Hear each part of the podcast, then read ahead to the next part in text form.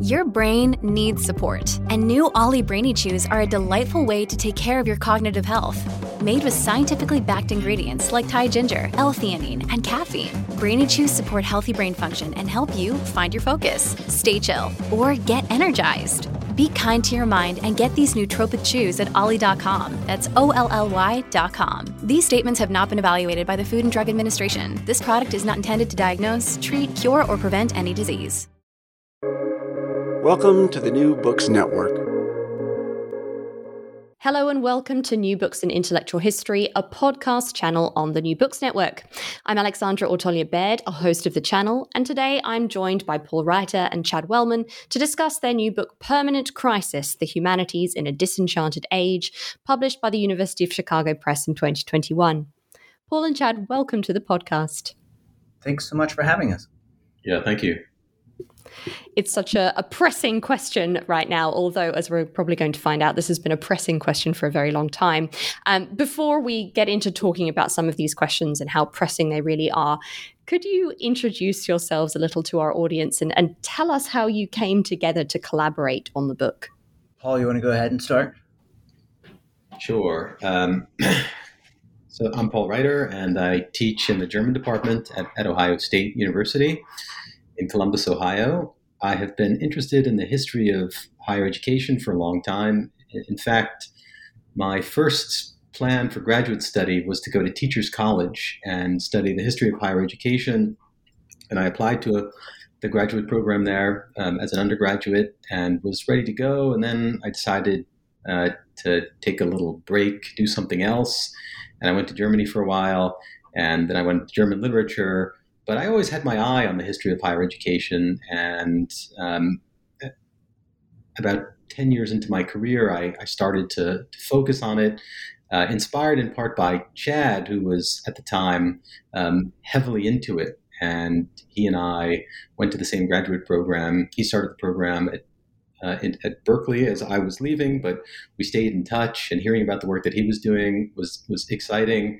And somehow our conversations about the history of higher education have developed into more formal collaboration. I don't know, I can't mark the exact point where that happened, um, but we started working together on some addition projects. Uh, a new translation of Nietzsche's lectures on the German education system, and a, uh, an anthology of sources having to do with the organization of the research university. And in talking about those projects, working on those projects, we developed the idea for this book, Permanent Crisis.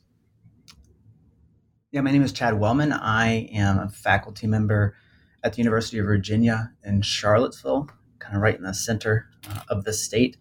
Uh, like Paul, I'm in the German Studies faculty, and I also have appointments in media, media studies and history here at, at UVA.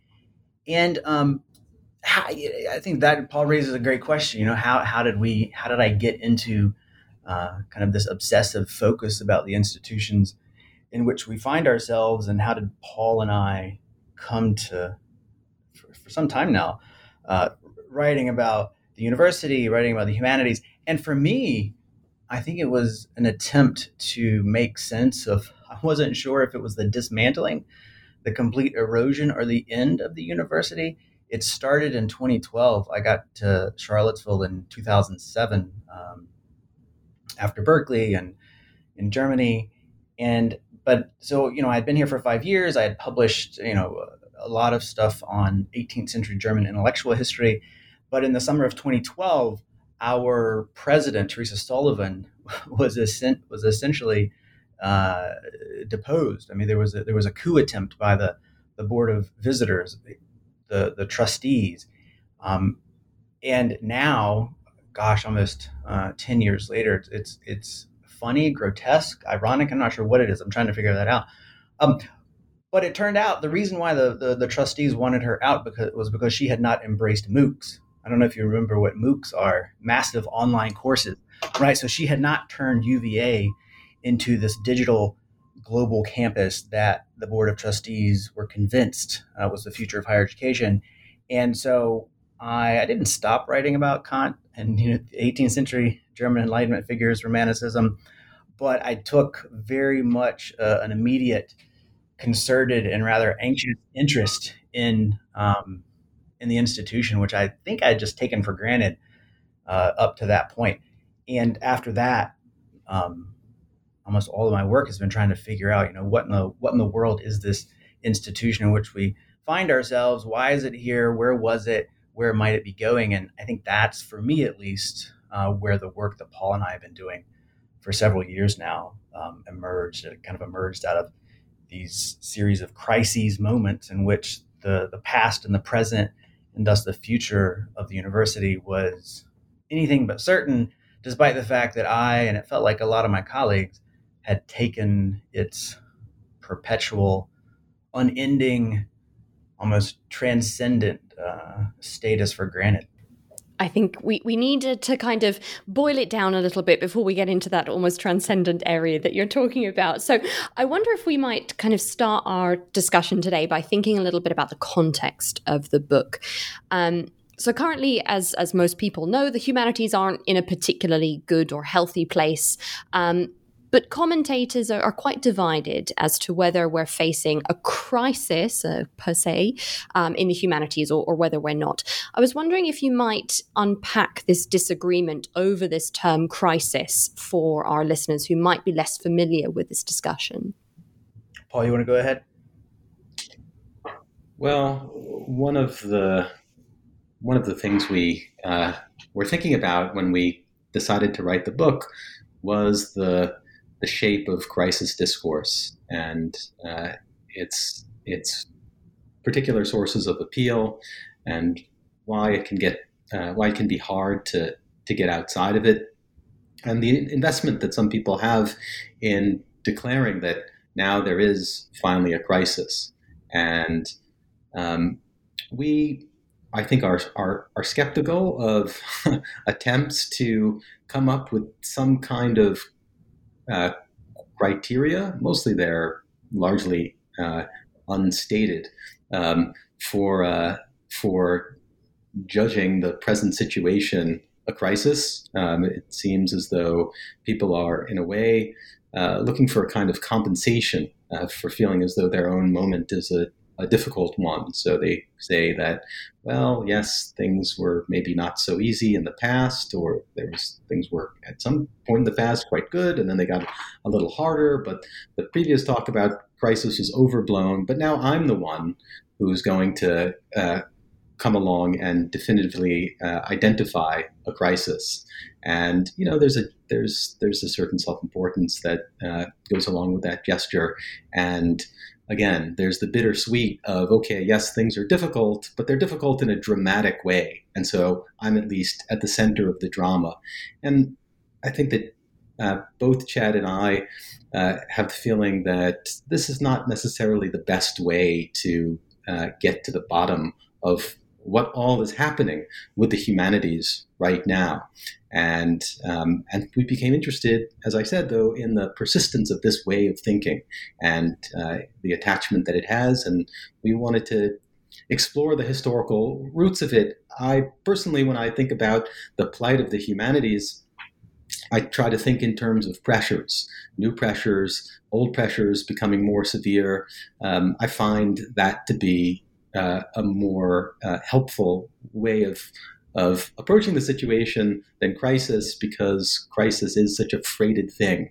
And it seems that as soon as it's invoked, um, it can be a little uh, difficult to, uh, to start operating in a non sermonizing mode. And I, I think, uh, Paul, you said something that I hadn't thought of before. You said there's a the centering of an entire drama around oneself. You know, this invocation of crisis, and I think for us, I mean, that, get, that gets at something that's important for us, which is this, this centering to, to invoke the humanities, to speak on behalf of the humanities, to warn of their decline, to warn of their demise, or to imagine a future in which uh, the world will, will be remade, is is it, it, it's a speech act, right? It, it's it's a it's a declaration in a particular moment in time that presumes a particular type of audience, and it's also, at least on our account, it's very much presentist, right? There's a certain present mindedness to the invocation of the humanities. um, in a positioning that the humanities address a current moment, but also will provide some, it might be consolation, it might be count, counter knowledge, it might be um, a counter vision, a counter set of skills to whatever is currently sensed as threatening. So it's that present mindedness, that, that centering of this moment, this dramatic moment of impending crisis, and the humanities are always cast as this countervailing force. And so when you say the humanities, they, they ought to be defended, they ought to uh, ought to bemoan their decline.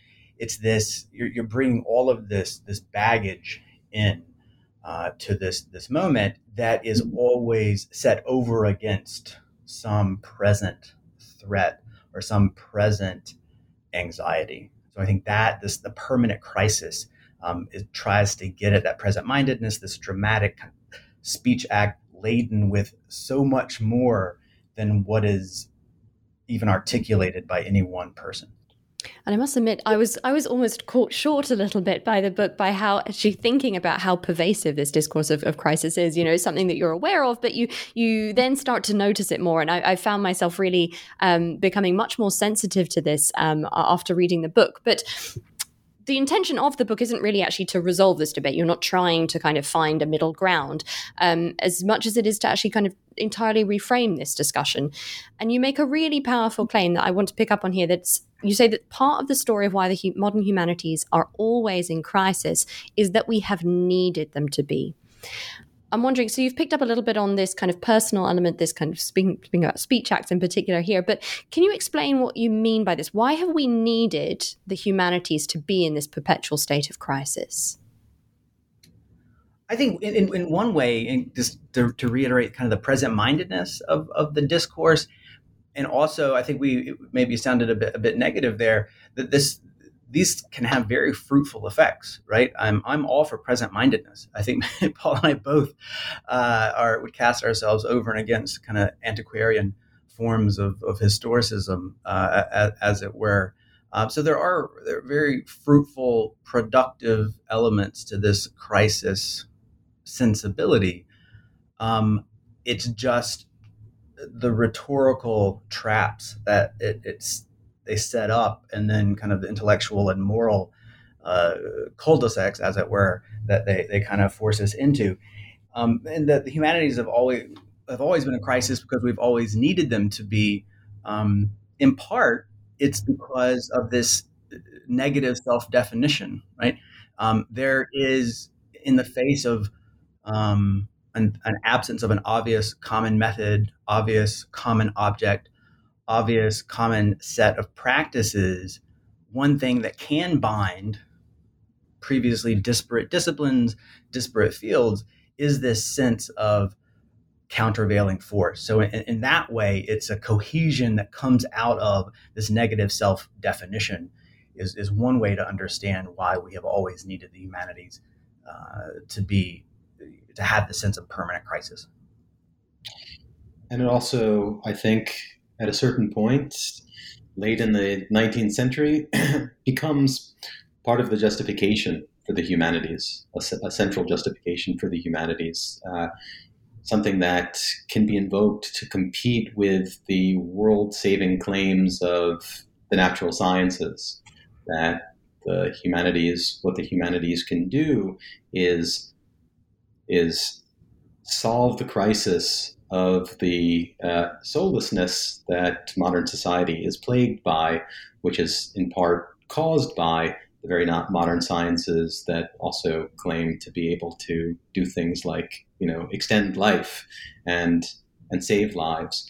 And we're not i think um, against uh, in a in a categorical way crisis discourse. We're, we're critical of certain aspects of it. You're right, we're not trying to be too prescriptive in the book, although I think at various times we make suggestions about what might be more or less effective in, in, in terms of uh, rhetorical strategy for dealing with the pressures that are on the humanities uh, today and the, the, the claim that the humanities are going to help save society from itself, that you get people to support the humanities by saying, in effect, that we are we are going to save you from your uh, yourself and your soullessness. Um, without us, you know, you you've lost your way. This is probably not a very good way to to gain broader support for the humanities. Um, but in any case, um, uh, I think that um, in, in, the late 18th century, in the late 19th century, excuse me, uh, this this became a central part of the self understanding of humanists. This is what we do, and they came to rely. We are solvers of this crisis, this crisis that we are at the center of, and uh, this became an important part of their sense of mission, of their self justification. And uh, are some certainly interesting things that, that came out of that. Uh, this was a time of incredible methodological innovation that we try to show is related to th- this kind of thinking. But you know, like most things, it, it has another side. I think one way to think about it is what permanent crisis the book try, tries to trace um, different accounts of the kinds of goods that different knowledges offer up and so in the late 19th century, it's the natural sciences and their their ties to utility, right? S- scientific progress, utility, the natural sciences. Okay, what the what what uh, what countervailing force is needed in light of that? Um, in the first instance, when the humanities as a, as a term, as a phrase, are, are used in, in, the United States around 1900, um, the humanities as a, as a phrase was up to that point um, had almost always been used to refer to simply Latin and Greek, uh, ancient Latin and Greek literature. But around 1900, the, the, humanities are first invoked as a countervailing force to vocational education, right? Uh, so, vocation, uh, professional training, simply skills based training, um, is insufficient. It's inadequate, you know, to the fullness of human life in the world. And so we need, is, is this one professor at the University of Pennsylvania, a Shakespeare scholar, in 1904 called it, uh, we need a future humanities, right? That will be vivifying, that will um, enrich the soul and uh, help us avoid vocationalization. Then, just to pick up another instance, um, in the Cold War and after World, War II in the United States, the humanities kind of leading up to the, actually the congressional legislation that established the National Endowment for the Humanities, the big federal agency um, established in the late 60s in the United States. Uh, the humanities were that which would counter tech, uh, technological reduction of society, which of course was tied to the Soviet Union. Right. So in each instance, when Paul talks about the these anxieties about the deprivation of the human soul, this reductivism, the humanities are um, conjured up to do a lot of things, right? There's a lot of promising here, and we tend to describe a lot of it as over promising, very burdensome, uh, at least when I think about it. Um, so, so it's in that sense that we need the humanities um, to do all these things because they're they're pitted up against um, the very simple use logic of the sciences of technology whose goods are readily communicable and easy to understand. And so uh, it's this anxious move to communicate the worth of something else that can counter those. And so you've mentioned that you look back then to the 19th century in particular. You see this as kind of the birth of what you might call the modern humanities, in contrast to what we see as the kind of the hallmarks of, of especially the kind of more Latin classical education. But you look much more specifically actually at, at German individuals and institutions in the 19th century. I was wondering if you might tell us a little bit about why you choose this particular historical context and a national kind of discourse um, and why why is it so conducive to kind of thinking about this much longer term um, rhetoric of crisis in the humanities? Yeah, just just briefly, I would say it's it's all tied up as we mentioned at the at the very uh, the top of the the podcast. Um, our interest in higher education and the history of the university. Our argument is very much an institutional argument, and it's the the modern humanities, or the, you could say the humanities don't become modern uh, until the modern research university, right? This is an institutional question, and it's about the organization and order and institutional form of competing uh, kind of intellectual or epistemic ideas and values. And so for us, when we say the modern humanities, the distinction that I would say we're actually making is uh, the distinction between prior forms of humanistic knowledge, which sometimes were in the university, sometimes were not, um, but were very different from the institutionalized forms and fields that came to be known as the modern humanities uh, as they emerged and were organized within this very distinct institution, the Modern Research University, which, and your question about the, the national element of this, um, which had at least its idealized forms in the 19th century uh, universities, say after the University of Berlin, 1810, kind of that model of the ideal research university. And so you move then from thinking about the kind of the 19th century, thinking about this birth of the of the modern um, humanities, to this question of, of intellectual unity um, that comes in the very late 18th century and then the kind of early 19th, and how this is then envisaged by um, both supporters of this ideal of intellectual unity um, in the humanities, but also detractors. Um, and they're looking for this balance between unity uh, between the humanities on the one hand and, and then specialization on the other. I wonder if you might tell us a bit about how this this vision develops um, and manifests itself in, in some of the the ideas coming forth from some of the main figures in your book, because you have a, a couple of, of individuals who who are recurrent, who who form the, almost the protagonists, we might say, of this story. So I'd be interested to hear a little bit about how this balance plays out in that early kind of period in the 19th century. So one of the governing ideas in the book is that the very circumstances that allowed for the emergence of the modern humanities have always also made life difficult for the modern humanities.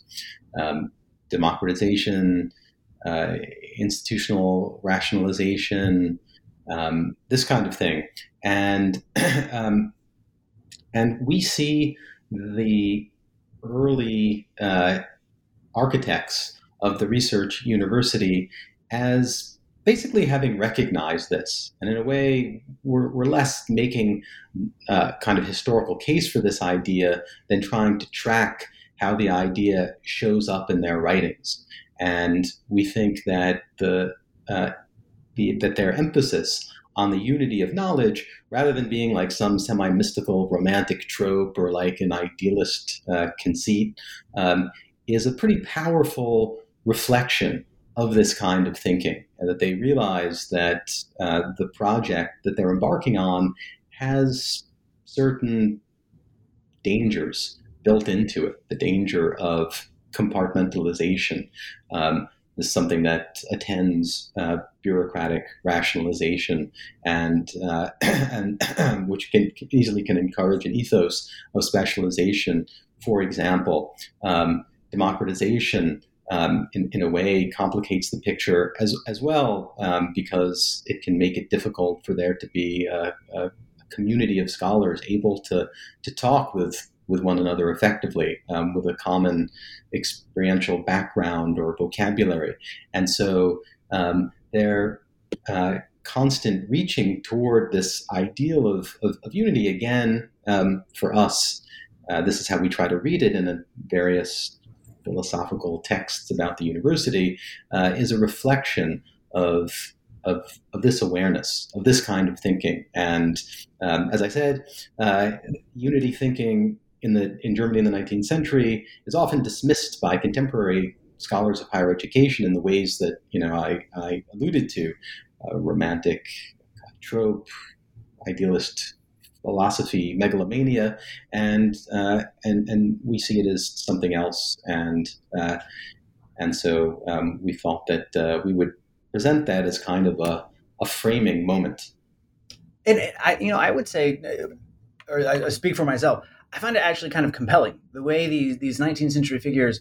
Um, absolutely uh, cast the unity of knowledge as a philosophical project, however romanticized, however not romanticized, but they also were very focused, or many of them, or at least the figures that I find more compelling, were focused on actualizing this unity in an institution uh, where you have you know, memoranda about how to do this, where you have uh, bureaucratic norms and ideals um, about how to or what this intellectual unity would look like. So, yes, on the one hand, you have Schelling uh, delivering lectures where he um, talks about the, the, the, the, fundamental metaphysical and epistemological unity of knowledge, but also is very concerned, ironically enough, about the shape, institutionally speaking, that could actually take.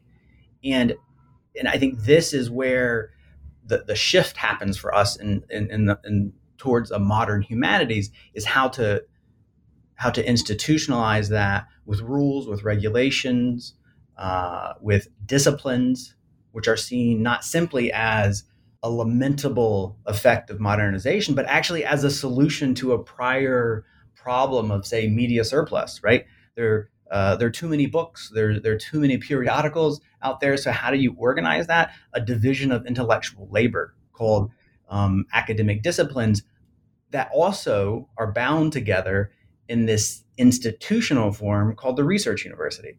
And I think it's, I'll, I'll stop with just one kind of um, maybe pedantic observation, but it's, it's pretty crucial, uh, I would say, and, and that is the, the primary institutional form that this unity took as an ideal was the faculty of philosophy or the philosophy faculty in German universities.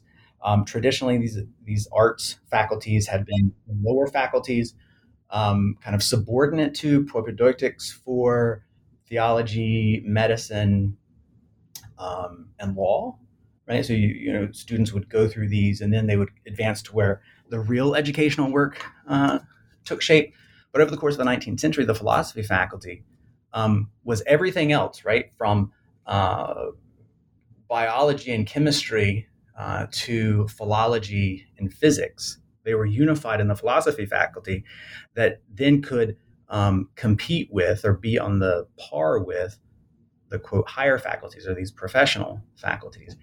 And they awarded a PhD. I mean, this, this, didn't happen at the beginning of the 19th century. So the unity um, that, that Paul and I are saying, this is actually more compelling and significant than, than we might imagine really played out in the creation and the design, for example, of the PhD. Right, this this this uh, where all those who are interested in the pursuit of kind of goods intrinsic to, to knowledge and practices of knowledge um, are collected in the philosophy faculty, and they stayed unified um, until the end of the 19th century. And the University of Berlin didn't even divide its philosophy faculty into kind of a natural scientific uh, versus historical philological sciences until the 1930s.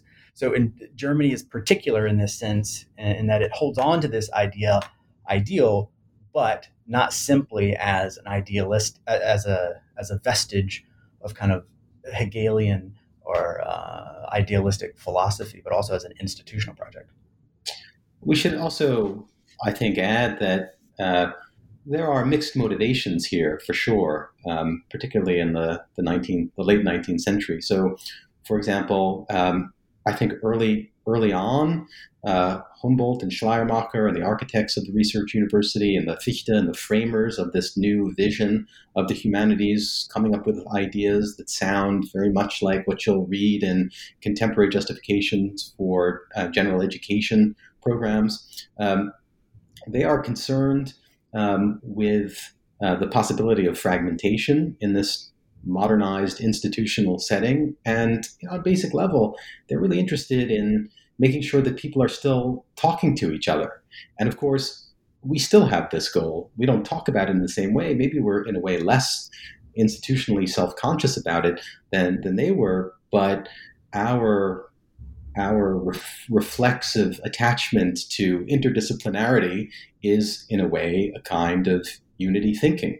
Um, it's a recognition that it is good if we uh, that there there are things to be gained in terms of morale and also intellectual innovation if we're talking to one another across the, the disciplines. But in the 19th in the, in the, late 19th century, unity also um, became had or by the late 19th century universe, uni, unity um, uh, became caught up with status concerns. Unity thinking became caught up with status concerns, and this was also the case for liberal education as opposed to vocational education. And um, the faculty at German universities became very inflexible about the, uh, the possibility of doing education that simultaneously serves different missions, um, the practical and the liberal at the same time. The U.S. educational system has been much much better at that, and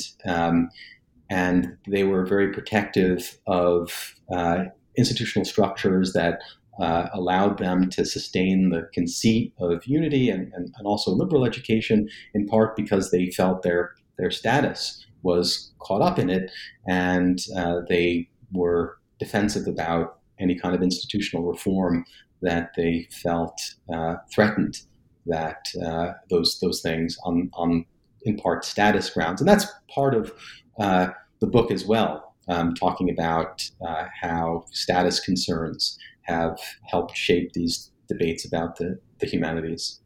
Yeah, and status concerns that that take really quotidian forms. I mean, one of I would say you know one of the more immediate drivers of this unity discourse, or why it was seen as, as so important, came from real anxieties in the 1830s and, and 40s about the Prussian state. You know, as the Prussian state was was growing, it was also specializing. It was becoming so the worry uh, disconnected, and therefore there was this there's this need, uh, purportedly, for this allgemeine Bildung, right, for this general education, this unity of knowledge, so that people in different uh, parts of the state bureaucracy could communicate to each other. I mean, this was the explicit explicit. Um, this was the explicit uh, argument that was made as to why the philosophy faculty should continue to be funded, why liberal education or allgemeine Bildung uh, should be pursued. And so the, the, the, unity, again, it had this philosophical import, but it had a very statist uh, import as well. Um, we're talking 19th century Prussia after all. And I, I, those quotidian moments in this discourse are the ones that um, really uh, fascinate me. Mm. Yeah, the 1830s, um, that's a, a, remarkable decade for the, the history of, of higher education and the institutionalization of certain ideals about uh, liberal education that uh, many people are very attached to, generally humanists still today. And uh, really, um, there are sto- improbable success stories here since the 1830s uh, was a time of restoration and uh, and reaction in Prussia. There's there's a I, I, we sound very sober, I know right now, but there are some funny moments in the book, or at least I think there's some funny moments in the book, mostly quoted material. You know, Chad and I. We're not that funny, but we sometimes uh, manage, I think, to pick out uh, good quotes by funny people. And there's a, I think, a very funny application of the 1830s in Prussia by Heinrich Heine, uh, the German poet and a humorist, uh, something to the effect of uh, this time was uh, characterized mostly by prison stench, not novels of resignation, police spies, and yawning.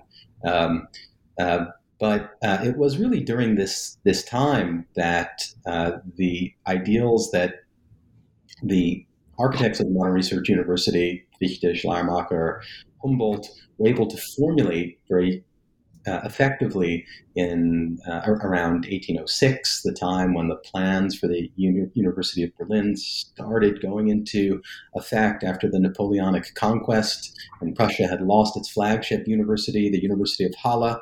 Um, uh, these ideals that they formulated and really did to a large extent put into practice when the University of Berlin opened its doors in 1809, 1810. Um, they weren't actually formally part of the charter uh, initially. The university's explicit justification was still basically to like train school teachers and pastors, um, and uh, it wasn't until around uh, until the early 1830s that these liberal ideals found their way into the charters and this is in a way an improbable thing because there was so much suspicion of, of higher education uh, on the part of the uh, the king and advisors to the king. Students uh, in the 1830s were in the 1820s were, were, associated with radical activity, and there were police spies in lectures and a couple of high-profile cases where uh, professors were stripped of their office because they were thought to be too politically progressive. Um, but in the end, the free, freedom of teaching, freedom of research, um, liberal education, uh, they really managed, these ideals really managed to prevail. Um, in part because of the extremely successful maneuvering of the Prussian uh, Minister of Culture, who was a student of, of, of Fichte, Karl von Altenstein, and his right hand person, uh, Johannes, von, uh, Johannes Schulze. Um, and they, um, in this climate, were, were really able uh, to successfully push uh, uh, a culture of, of merit, of hiring on the basis of, of merit, um, research merit, the no book, no promotion uh, uh, rule in the humanities really dates to this time. And uh, uh, we think it's a pretty remarkable moment. And it's also a moment, however, so they were, in, in a way, this was their response to political pressure to, to push merit, but it had its price, of course, and people started to think that the university system had moved away or was moving away too much from uh, from character formation and that part of liberal education. And so it was also around this time that you have the first modern uh, decline of the university books being written. Academic satire was an old genre, but you have to have the modern university before you can have the decline of the modern university genre. And so that dates to this moment as well. And we try to, to tell this story in our second chapter, the chapter after the Unity chapter. And uh, we uh, think that it's a, a really interesting story with some very funny quoted material in it. I think at this point we probably have to speak about the perhaps less funny, but depends on the day. Max Weber, um, who is who is arguably the touchstone of, of your book, and he he very much comes into focus later in in chapter six, um, although he is is we might say ever present. Um, but here you you talk about the responses to a lecture given by Weber, which was called the scholar's work. I wonder if you might tell us a little bit about this lecture for those who who might not have encountered it before. It's perhaps not not the element of, of Weber that people are, might be most familiar with. And could you tell us maybe a bit about why it provoked such heated reactions um, at its time? Yeah, uh, people might know it better as um, we translate it as a, the scholar's work. People might know it better as um, the vocation science as a vocation. I think that's how it's uh, one of the main English translations. Yeah, in short, uh, this was a lecture that uh, Max Weber delivered in 1917 in Munich um, at the invitation. So this is in the middle of the First World War, uh, in the middle of um, you know street fights uh, in, in uh, across Germany, um, and uh, among other things. And it was at the invitation of um, a student group to be the one of the first lectures in a series that they had envisioned as I think they called it um, the future of geistige Arbeit, right? So the future of intellectual work, right? And they were they were going to invite uh, a priest or a minister. They were going to invite a practicing artist, um, a politician, uh, and they also wanted to invite a Wissenschaftler, right? So a, a scholar. Turns out Weber was the only one who ended up writing and then showing up to deliver um, his his uh, lecture. And I'll just add one one other thing. This is um, and this is kind of the situation that that he's addressing. These these student groups um, and the group that he ended up um, receiving the invitation from uh, were were kind of um, Hegelian. Uh, Walter Benjamin, a, a young Walter Benjamin, was was part of this group on a national level, um, a little bit uh, left of center, um, increasingly so, kind of after 1917. Um, but there was a lot. On the one hand, there was there was an anxiety about the threat to the future of this institution, which they continued to love. That is the university. Right? There's real anxiety that um, democratization, that industrialization, war were eviscerating this system of intellectual and moral formation that they had all participated in and expected to inherit. And it was falling apart, overcrowding, um, lack of funding, hyper specialization and fragmentation, you, you, name it, uh, precarious uh, labor. And they wanted Weber to come in, in a way, I think what they expected, what they hoped for was a robust defense, an argument on behalf of that institution, which they loved. And that's not exactly what they got. He got uh, they got a much more complicated uh, account of how one might possibly find meaning and solidarity in intellectual work in the midst of, or even despite this institution that they had, I think, in, in a way, expected him to defend. That is uh, the, the, the university. And so that brings us then into the 20th century because you have a very long span here, but that's not where you stop. The book keeps going further, and we, we might actually say that the apex, really, of it um, is at the very end when you you you have a chapter called Crisis, Democracy, and the Humanities in America. And this is where we really get this kind of transnational story that comes out, and you connect the current state of thinking about humanities in, in the United States, as well as kind of more general 20th century impressions, to some of these contradictions um, that you've raised uh, from the 19th century German debates. Um, I wonder. There's there's a huge amount here. It's it's a vast kind of subject area and a, and a huge chapter. But um, if I might take my prerogative as someone who's very interested in this particular nugget, we might say, um, you do discuss um, the famous, very famous Renaissance scholar Oskar Kristeller here. And I wonder if you might um, just give us a, a, kind of an insight into his views on the humanities um, and how they link to the longer history um, of this debate. Why is he such a kind of important um, or demonstrative figure, perhaps, in finding these links between the 19th century and 20th century discussions? Yeah, Paul, do you want me to take that up briefly and then I'll set you up? You you you go. My I I'm still recovering from that long speech I gave about chapter two. So you know you know it, it was it was almost unified. Um, yeah, so I think one reason why Kristeller is important. Uh, Kristeller, of, of course, um, was a, a, German Jewish immigrant. Um, had studied uh, under, among others, uh, Heidegger um, fled to various um, various universities, various towns uh, in, in, the 30s, and he ends up at, at Columbia uh, in New York City.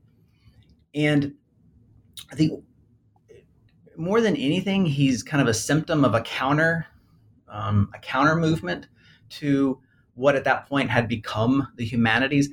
And I think it's important here the the even though it's just the last chapter, um, kind of the humanities in America, crisis and, and democracy.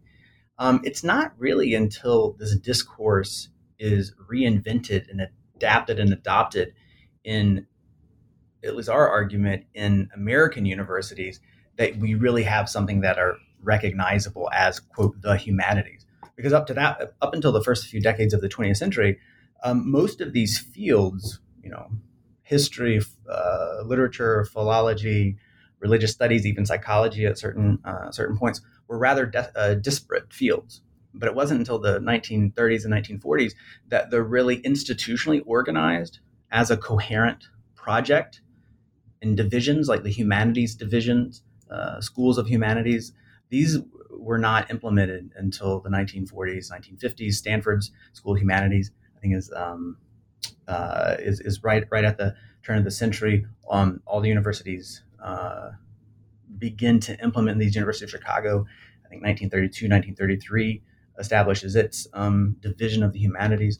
So the humanities as a coherent institutional project is is actually much more um, an invention in these institutions. And so here, Kristeller is at Columbia, and he, in one way to put it, or how how how I read him, is making the the simple but for me kind of devastating observation he calls it, I think in 61, he calls them the so called humanities, uh, that there is no coherence here other than the fact that they have been gathered together as an institutional project whose interest uh, they might serve are very different from what people are claiming that they they do.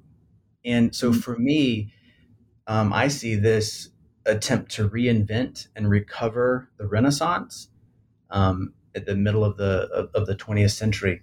Um, and you, uh, I think Alexander would know would know better than I. But at least in the, in the U.S., this attempt this attempt to connect the modern humanities to the Renaissance is an attempt to reinvent a tradition that, um, I mean, we're always reinventing traditions. And I think what, what Kristeller does is to ask, um, well, for why and for for whom and for what purpose do we want to one gather together these disparate fields and, and, and academic specialties and call them the humanities?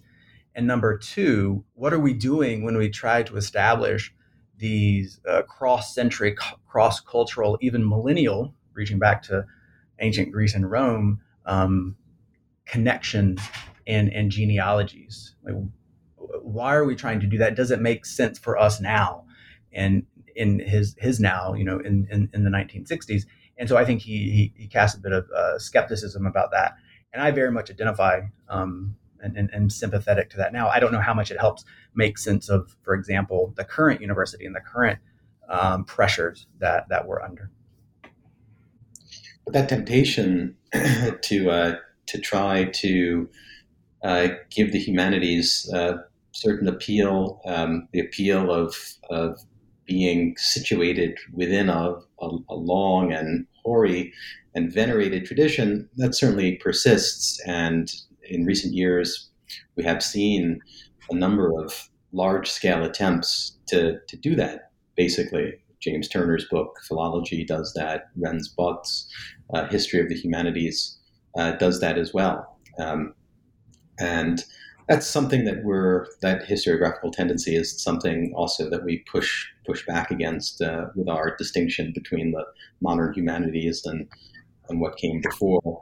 Um, just to add one more thing to to this discussion. Uh, so in the last part of the, the book, or in this chapter that you were uh, re- referring to, um, we uh, we try to to add something to this story about transnational uh, transfer. And of course, a lot has been written about the influence of the German university system on American higher education. And I think that uh, with, with respect to humanistic scholars coming from Germany, the emigres, and, and their effect here, uh, the dominant uh, uh narrative at present is that people like Erich Auerbach and Leo Spitzer and others, Panofsky, um, they helped modernize uh, disciplines or areas of study really that were done with a kind of genteel art appreciation approach to a large extent, bringing German Wissenschaft to this. And um, what we tried to show is that there was also uh, an important, uh, there, were, there were also moments where uh, German scholars who came over, uh, like Erich Kahler, for example,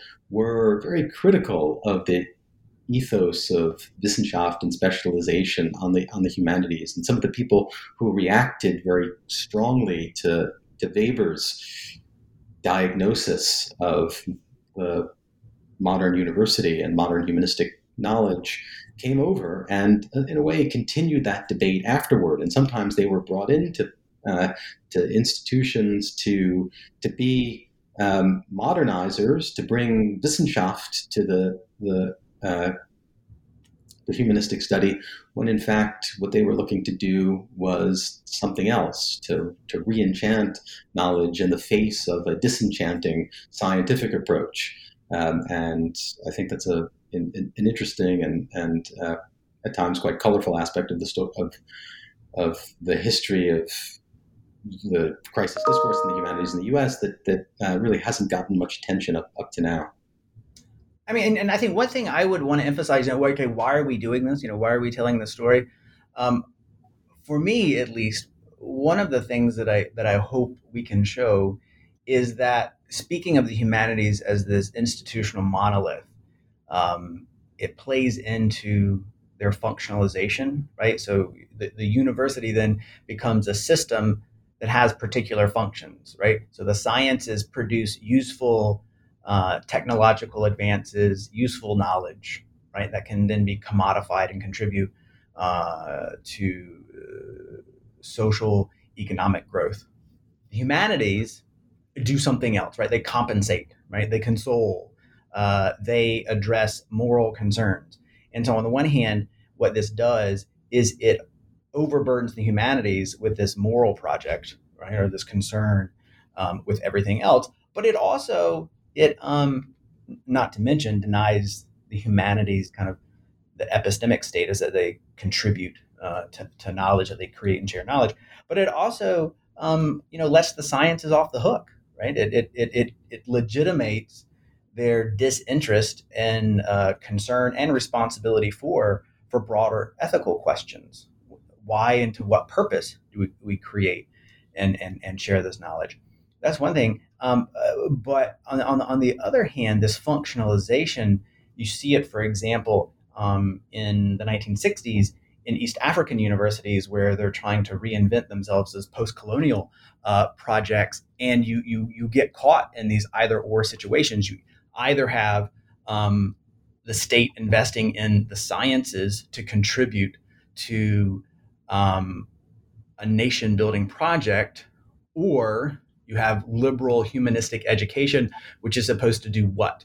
You know, and that, that that's the question. And so you get um, into these binaries that, to my mind, um, are, uh, are are stymied because they're having to work through the same institutional logics that um, the modern research university have, have have imposed about how the goods of different kinds of knowledge, the goods of different ways of knowing, have to fit in the slots that we understand through the humanities versus the sciences as institutionalized and functionalized in the university. So I think somebody like to go full circle to Kristeller, um, you know, this Renaissance scholar at, at, Columbia University, and his kind of injunction to okay, let's uh, the humanities, the sciences, the social sciences, those actually deflect from maybe what ought to be our real concern.